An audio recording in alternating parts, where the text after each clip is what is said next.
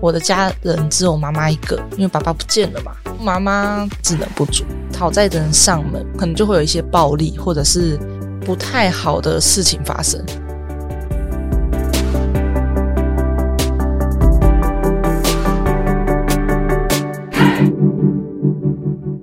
我是什么东西？自立好我，成就好我。我是善慈。我是什么东西？由 CCSA 中华育幼机构儿童关怀协会企划录制，邀请你看见施加尔的成长路。本协会二十年来致力于协助施加尔充实生活技能，得着心理支持，让每个孩子不只能稳定生活，更能勇敢追梦。二零一五年起，我们召集从 CCSA 毕业的施加尔们，回到育幼院去，向学弟妹们分享如何迈向独立自主的生活。他们被称为自立 mentor。今天善慈为你邀请到一位年轻的自立 mentor，同时也是一位很有才华、很有想法的设计师。欢迎阿贵。大家好，我是阿贵，我大学毕业将近两年，还很新鲜耶。对我目前从事研发相关的工作。其实本业算是工程师，对，他的职称全名叫做研发工程师。可是你以前不是学工程相关耶？嗯，应该说研发工程它不一定是资讯工程，它可能是一个产品的研发或者是设计，嗯都可以统称为研发工程师。所以可以将你对于设计的想法融入在研发里面。可能又是另外一个不同的领域。哦，好，我太外行了。 阿贵今天要来跟我们分享，你从几岁的时候开始是住在育幼院里的？我从我幼稚园中班、小班那时候，差不多三岁四岁左右。好像是因为我印象也没有很清楚，你还有三四岁之前在自己家里面的记忆吗？拍的照片留下来，然后长大看，然后你就会有印象说，哦，这个我有印象，这样子。嗯但是完整的记忆就不多。嗯嗯嗯，你还记得当时候三四岁，诶，忽然住进了育幼院，从原本家里的少少人，忽然间变成好多小朋友哦。那个记忆还有吗？没有哎、你就很自然的就适应在这个团体生活里面了。，对，家里那个时候是什么状况？你必须要呃住到育幼院去呢？这些事情是在我长大之后听亲戚跟我说，我才知道的。嗯，他是说小时候爸爸赌博欠债，他填写的地址可能是我们的家，然后他就不见了，消失，所以有讨债的人他上让门债主来找你们讨债，然后他自己不见了。对那你有曾经遇到过债主上门，你刚好也在家的时候吗？这一段完全没有印象，这个是亲戚跟我说的，哦，对但其实你应该是有参与到的。对，或者是小时候的记忆没有很深刻。被讨债，家里面受冲击影响最大的人是谁呢？觉得应该是我妈妈，但是这个是我后来推论的，嗯嗯，因为我那时候的记忆都没有了嘛。妈妈她听说小时候发了一场高烧，所以她的智力就有点没有像一般人一样，加上她那时候那个年代，他们的学历可能都只有国小。嗯我妈妈是这样子的，但是他可以读到国小毕业，这样子的智力是没有问题的。这个我就不太清楚，但是我只知道说她的学历可能国小有没有毕业，我不太知道。我妈妈她现在情绪变得比较暴躁。听完我阿姨跟我说那些小时候的事情的时候，我才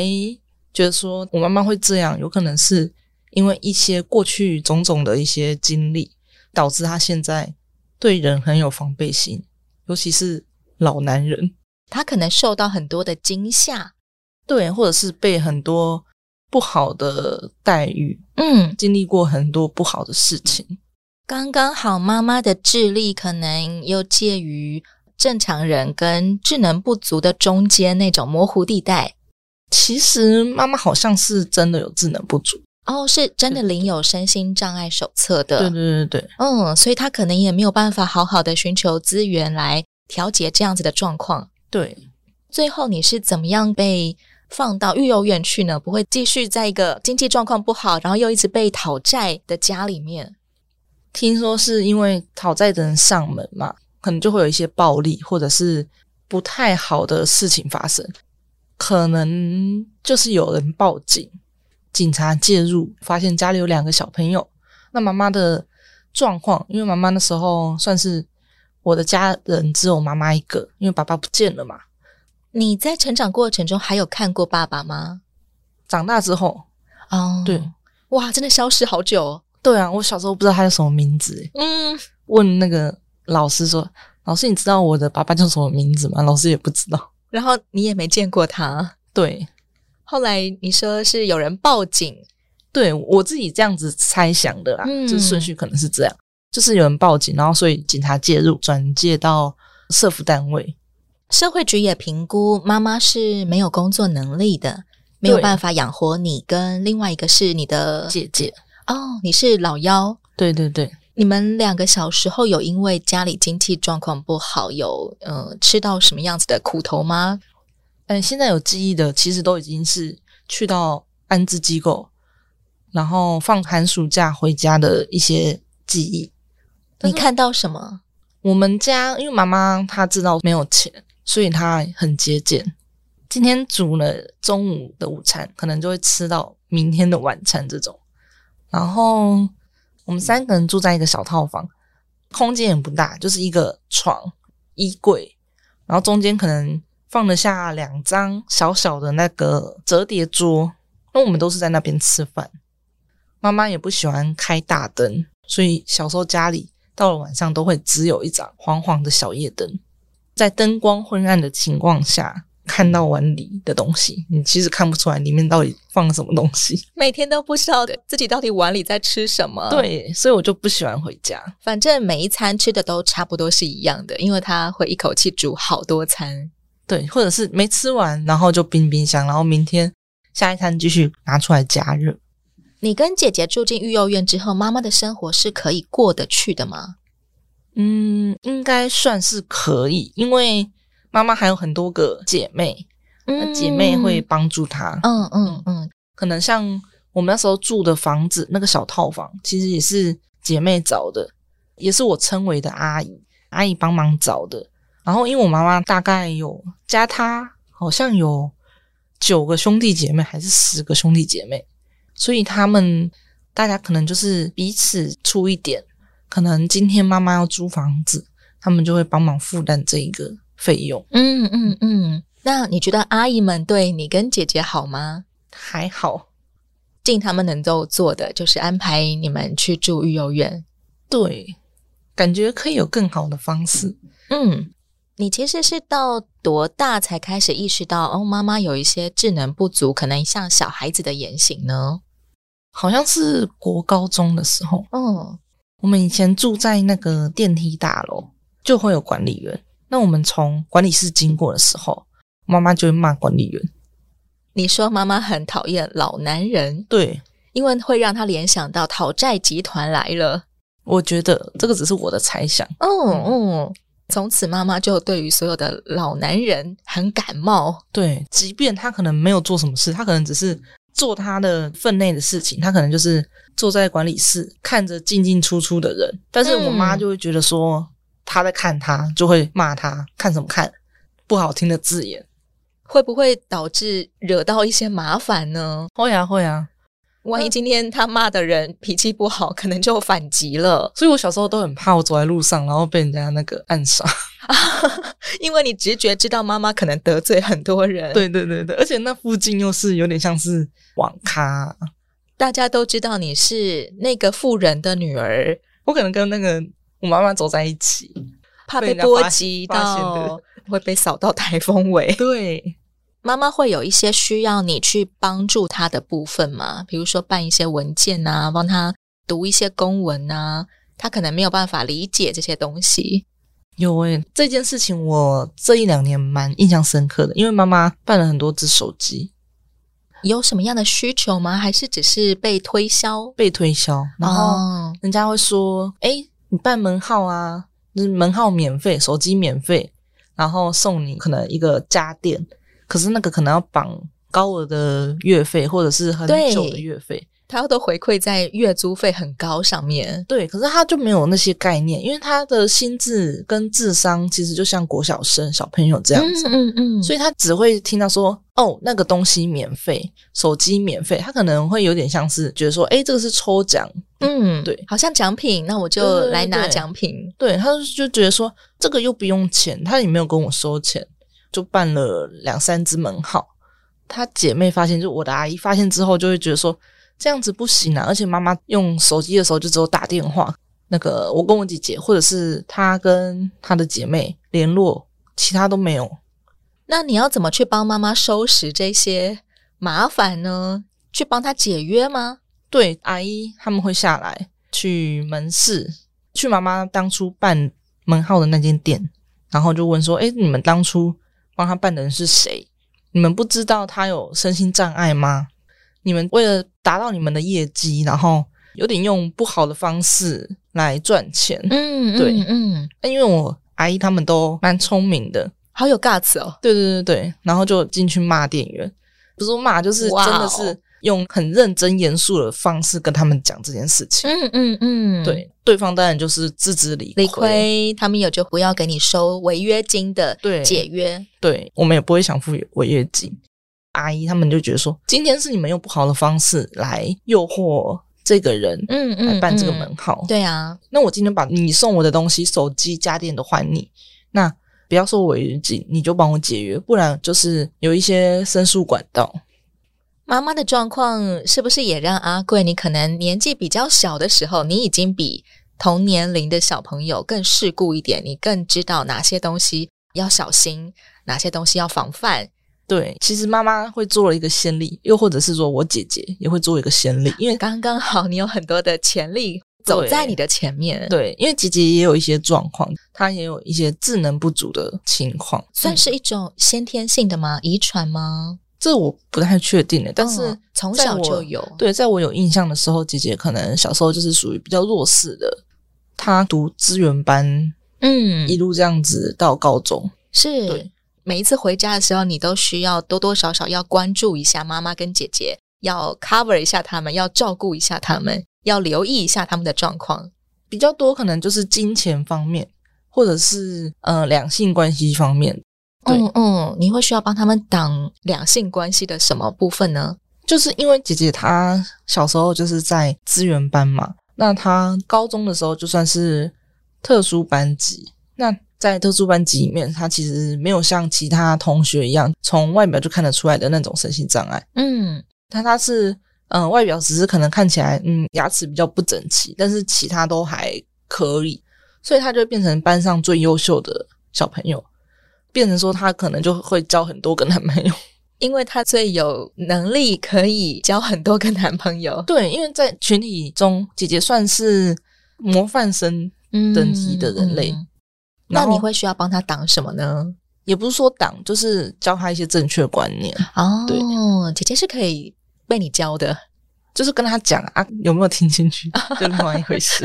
其实你就很像念小孩一样念姐姐，然后念妈妈，对啊，你说你住进去的育幼院规模有多大呀？好像有一百人左右。它是规模非常大的育幼院了。对，因为她在南部算是公立的单位，在规模这么大的育幼院，也算是你很早就提早社会化了。因为我们都说，呃，从进入学校开始过团体生活就已经是小型社会了。对，在育幼院里面的小型社会缩影是怎么样的？就群体生活啊，然后又加上说，你今天犯错，然后大家都会跟着被处罚，就是连坐法，又或者是说他们有他们的规矩，那你就是要按照这个规矩去做事情，没有特例。会不会有很多被迫要服从的地方？一定的啊，因为在那个地方，我们是被教育的，老师都是来教育我们的。每一个老师自己的个性跟管教方式都不同，所以你会遇到很多种各式各样的老师。你需要适应多少位老师啊？从我进去到离开，我觉得大概不知道有没有三十位，光是对你一个人对到的就有三十位了。对，因为老师的那个流动率其实也蛮高的。嗯嗯，现在你已经是一个出社会的职场人士了，再回头看看做这一行的这些在育幼院里做生辅老师的、照顾小朋友的，很像保姆兼老师的这样子的行业，你觉得，得做这一行最需要什么？如果是以小朋友的角度出发的话，会觉得老师做这一行大概就是要有爱心。那如果是嗯以老师的角度出发，我觉得做这一行可能要有很强大的心理。很强大的心脏是 for what？当你面对的都是一些家庭状况不是那么完整的小朋友，你可能一开始会有爱，想要照顾他们，有热忱，我要来爱他们。对，但是很多现实状况，你可能上面有主管，然后下面又有小朋友，所以你夹在中间压力很大。嗯，然后今天我觉得这是一个不可以犯错的职业，一犯错可能就攸关到小朋友的安全。哇，对，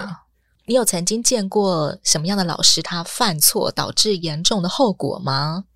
有诶、但是那个时候我年纪还小，我那时候好像也是幼稚园，曾经有人在我们那个机构过世，详细的情况可能不太清楚，但是。嗯，可能是小朋友自己玩，然后、哦，对对对对，嗯嗯嗯，那人家看起来就会觉得说你老师没有尽到你的责都任，会算到老师的头上。对呀、对呀、啊你没有把他照顾好，这个小孩发生意外，对啊然，后就没了，真的也是一个好辛苦的工作。真的真的，那对小孩的阿贵来说，你住在里面，你会觉得辛苦吗？其实会辛苦，可是也蛮多时候是蛮开心的，因为就像我说，我以前很不喜欢回家，可是其他小朋友都很喜欢回家，在育幼院里，每到假日，大部分小朋友都很开心，耶！我要回家了。对对对对对那阿贵那个时候在想什么？ 我不想回家，噔噔然后老师噔噔还会骗我回家，老师拜托你回 家。对，老师想要照顾少一点的小朋友。你想要留在育幼院可以做什么啊？小朋友都回家了耶。因为在幼幼你的嗯、呃生活环境啊，就是很正常，自己一张床、设备跟设施其实都是不会太简陋的，但是回到家里就会比较简陋。物质条件真的在育幼院比较舒服，对对对可对以翘着腿看电视之类的。 对对对，那育幼院吃的东西呢，跟家里比起来，但我觉得还是幼幼院好，因为你看我刚刚说。我那一碗里面是什么我都不知道，而且看不见，然后要连续吃三天对，而且我家以前会有那种小蟑螂，啊，也看不见， 对啊爬你不知道进你碗里你了。碗里吃的那是什么我不知道。噔噔噔噔，你有曾经在家里面被什么事情吓到过吗？啊吓到你就下一次又再说哦，真的我要待在育幼院。我觉得大概就是，其实我觉得真的就是晚餐的时候，就是晚上都不开灯，然后点一盏小夜灯，让人蛮痛苦的。嗯而且我又很害怕蟑螂。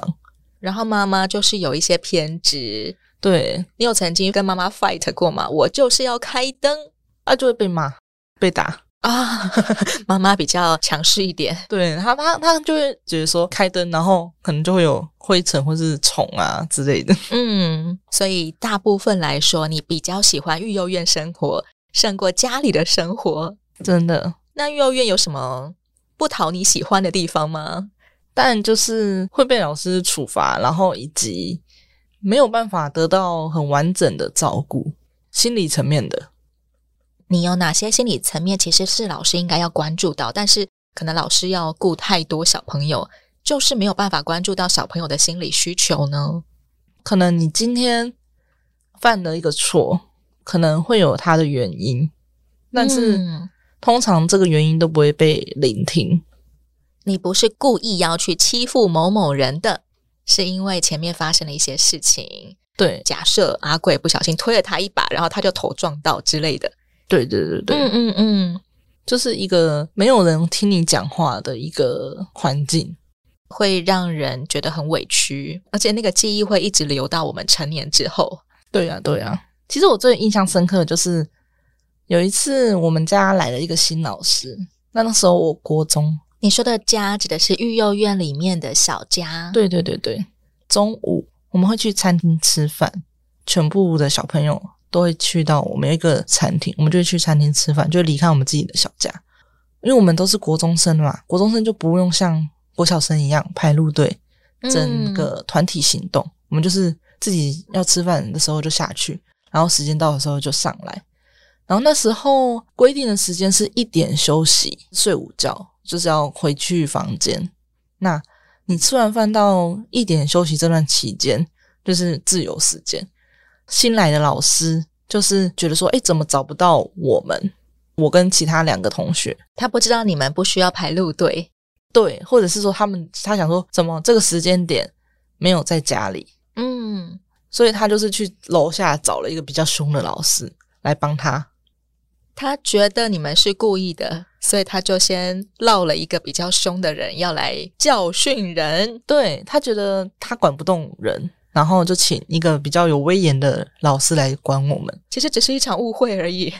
对，这事情很小，是对但对他们来说，可能这份工作神经紧绷，他就下意识的觉得你们是故意叛逆的。对，或者是又觉得说，哎，你不要欺负我哦，我有更凶的人是我的后盾哦，不要你以们为乖乖我是听新话。人就不鸟我哟。对，对对对哇哦，你受到的冲击是什么？你被骂一顿吗？对啊！老师就叫我们去跑操场，哦、我就不想啊，我觉得我没有做错事情。嗯，那我就说出我的想法，然后就跟老师有争执，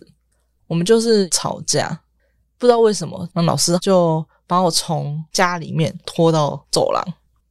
那时候我已经国中了，老师觉得你就是讲不听，还硬要变，对然后就是不听话。对结果你们的冲突从吵架演变到有肢体的冲突了。对为了要把你拽出去，可能管教啊、处罚、啊，然后但是你不从，他可能最后就拽手嗯，把我像那个拉垃圾一样，就是从家里面拉到走廊这样子，啊。再持续跟老师争。但你已经不是幼稚园小朋友了，对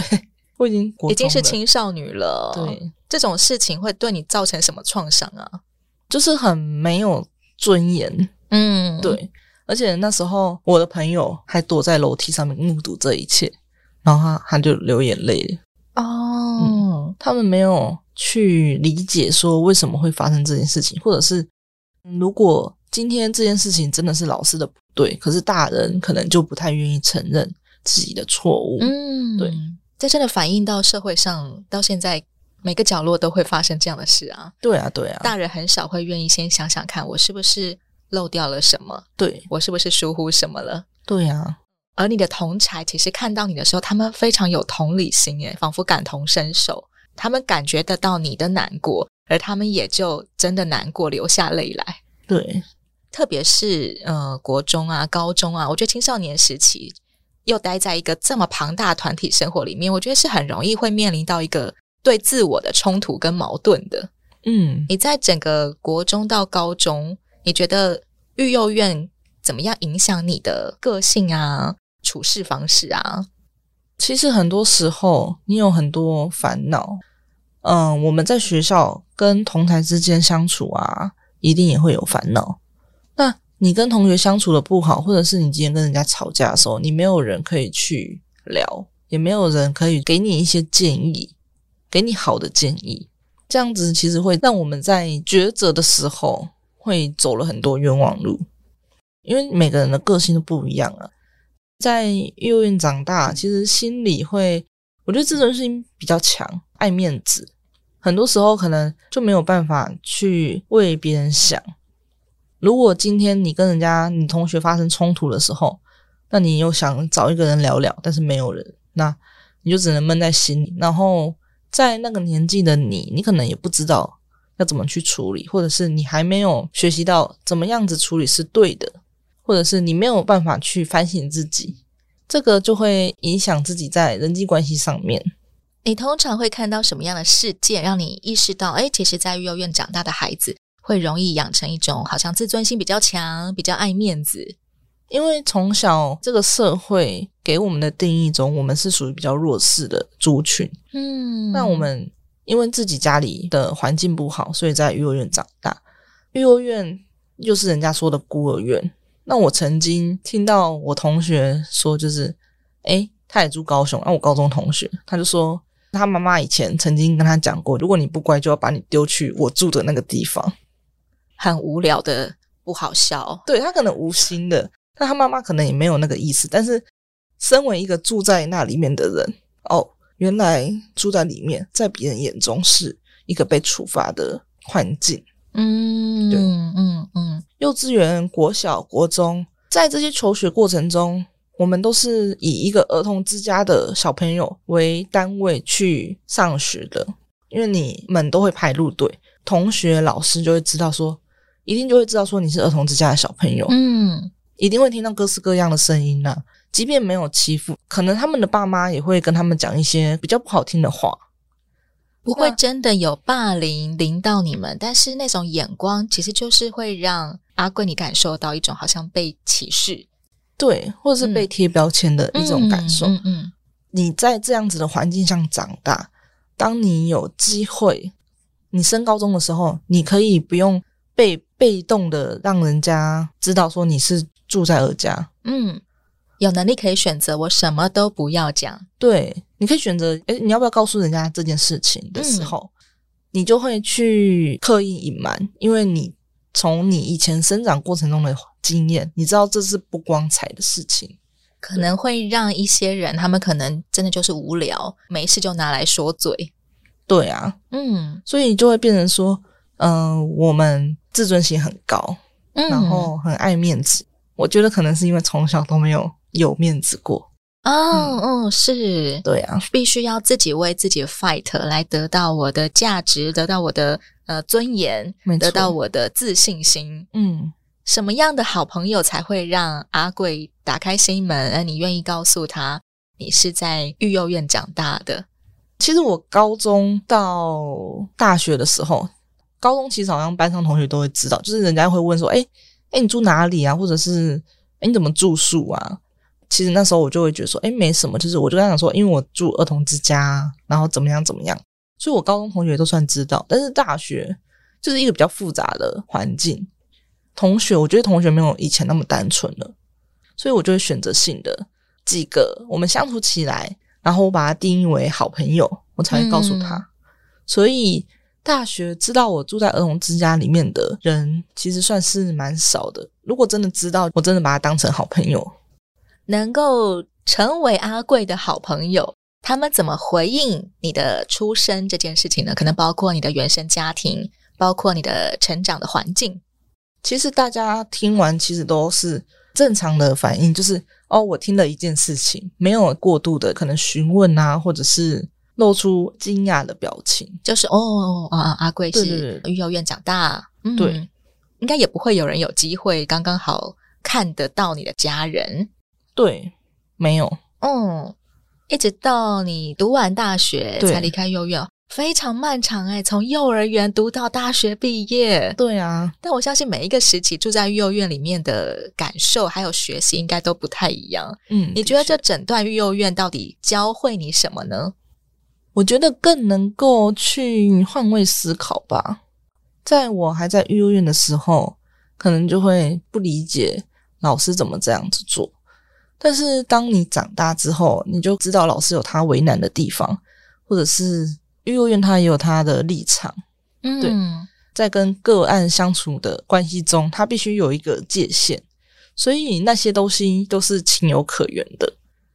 所谓的界限，可能也就让小时候的阿贵觉得好像没有那么多的心理上面的支持跟呃谅解或者是陪伴，对，因为他有一些工作原则是必须要切开一个界限的。没错，因为像我在那个幼儿园长大，年纪越来越大的时候，然后也有一些手机啊，我就会自己去搜寻相关的老师的经验分享啊，或者是社工系的一些分享，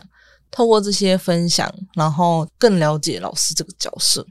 我自己网络上找的，你自己会上网去查询这些职业他们的心路历程。对，其实你很有一个主动的意愿要去了解他们在想什么耶。对啊，因为其实在这个地方长大，所以你会想要帮助跟我一样的小朋友，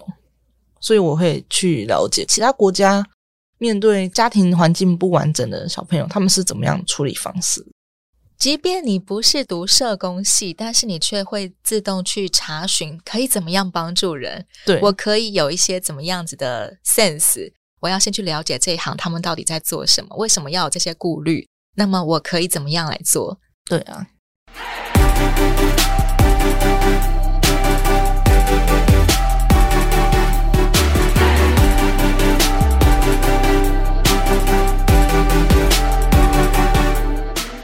阿贵的分享还没结束哦。阿贵从小接受政府安置，对原生家庭和育幼院的情感有快乐，也有悲伤，有舒适惬意的时候，也有辛苦委屈的时候。下一集阿贵要和我们分享青少年时期的他如何选择想读的科系，如何离开住了将近二十年的育幼院，并且成为一个社会新鲜人。所谓的自立生活，真的必须靠自己一个人打拼吗？请你千万别错过下一集《窝是什么东西》，听听阿贵的成长路。也欢迎你上到 CCSA 中华育幼机构儿童关怀协会的网站，关注各种帮助施加尔的方式。我是善慈，自立好窝，成就好我。我们下回再见喽，